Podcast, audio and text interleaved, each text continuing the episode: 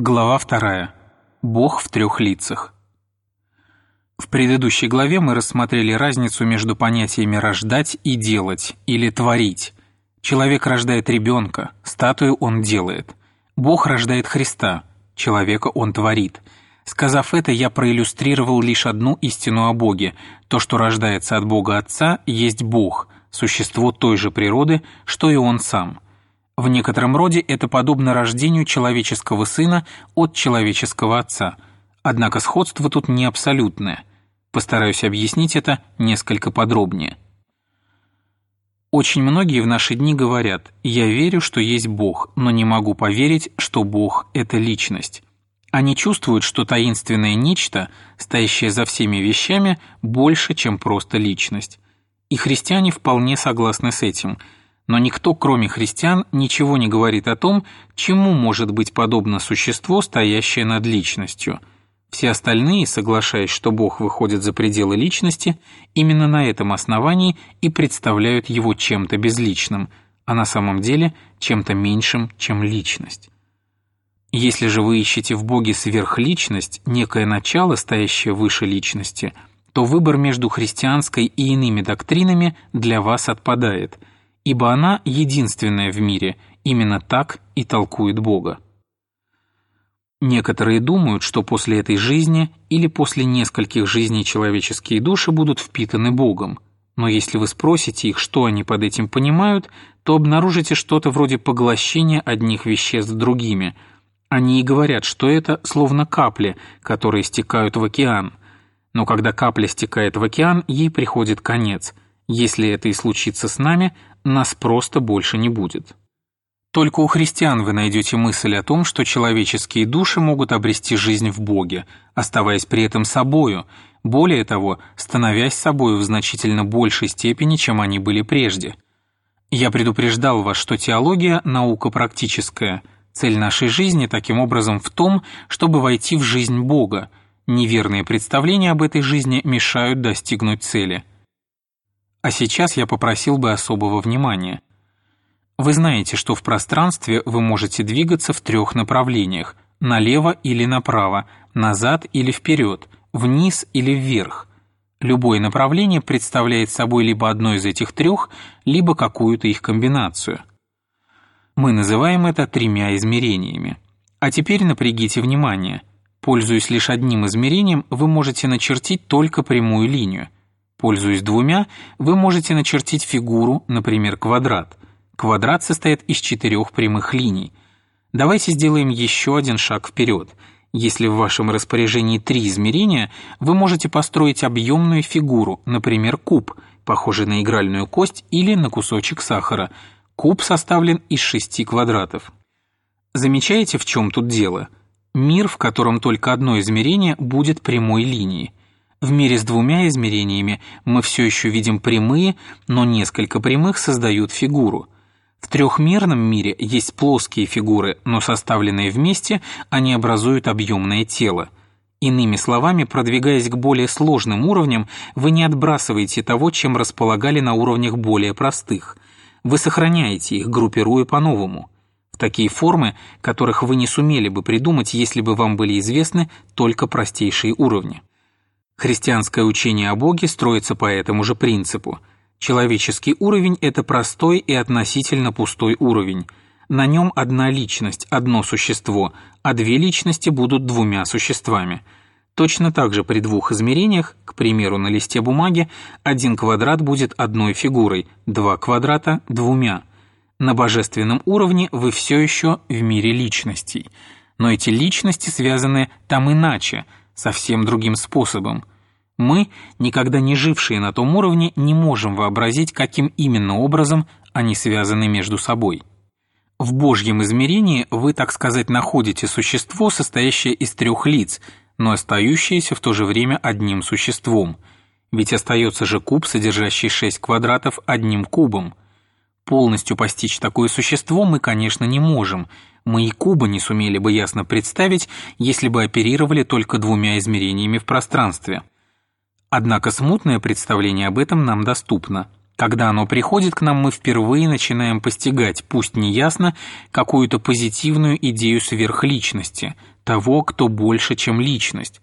Это что-то такое, до чего мы никогда бы не сумели додуматься. И тем не менее, однажды услышав об этом, мы почти чувствуем, что должны были и сами об этом догадаться, потому что это безукоризненно согласуется со всем тем, что мы уже знаем. Вы спросите: если мы не можем вообразить себе существо, вмещающее в себя три личности, то какой смысл говорить о нем? Что ж, пожалуй, никакого. Но смысл есть в том, чтобы мы вошли в жизнь этого триединого существа, и это может начаться в любое время, сегодня, если захотите. Я имею в виду следующее. Обыкновенный простой человек становится на колени, чтобы помолиться. Он пытается установить связь с Богом. Но если этот человек христианин, он знает, что сила, которая велит ему молиться, тоже Бог, так сказать, Бог внутри него. Еще он знает, что все его знания о Боге приходят через Христа, человека, который был Богом.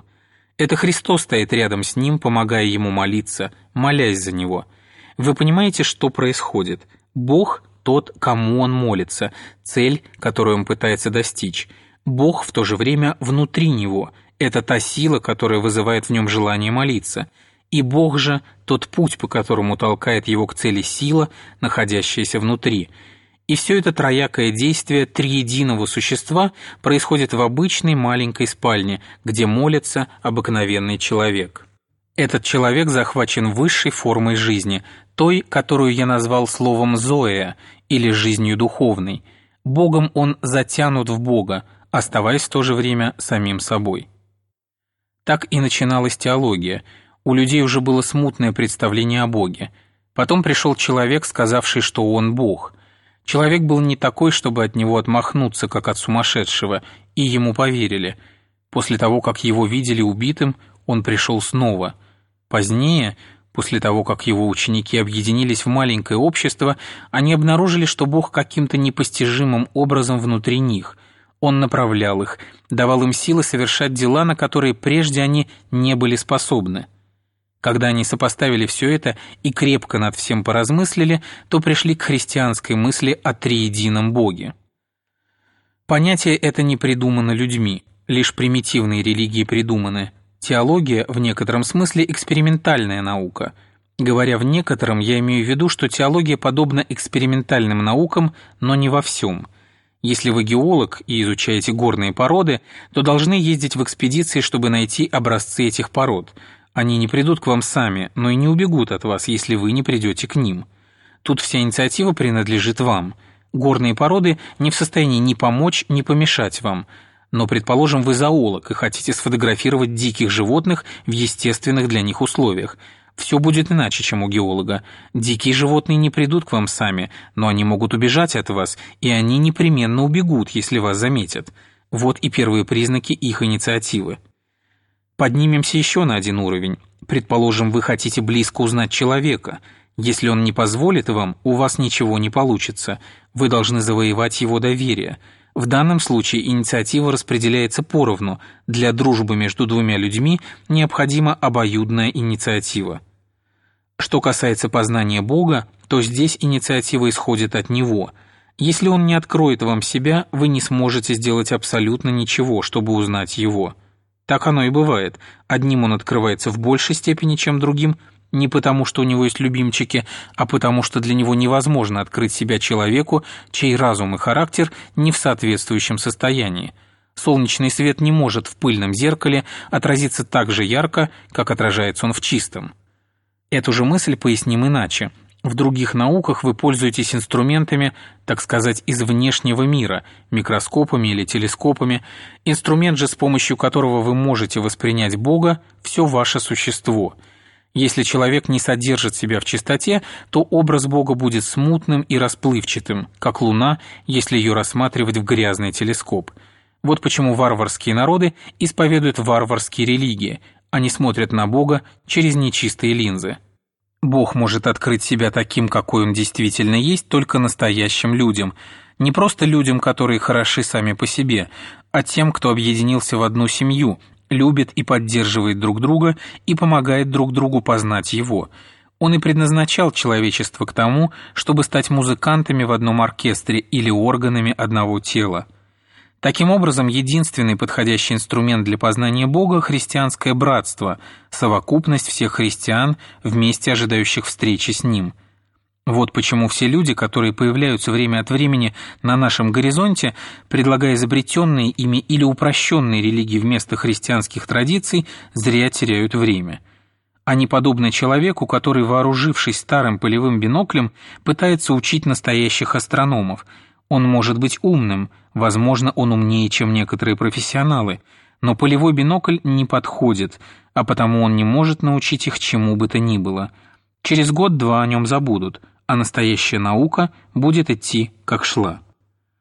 Если бы христианство относилось к числу наших изобретений, мы, безусловно, сумели бы сделать его проще. Но это не так.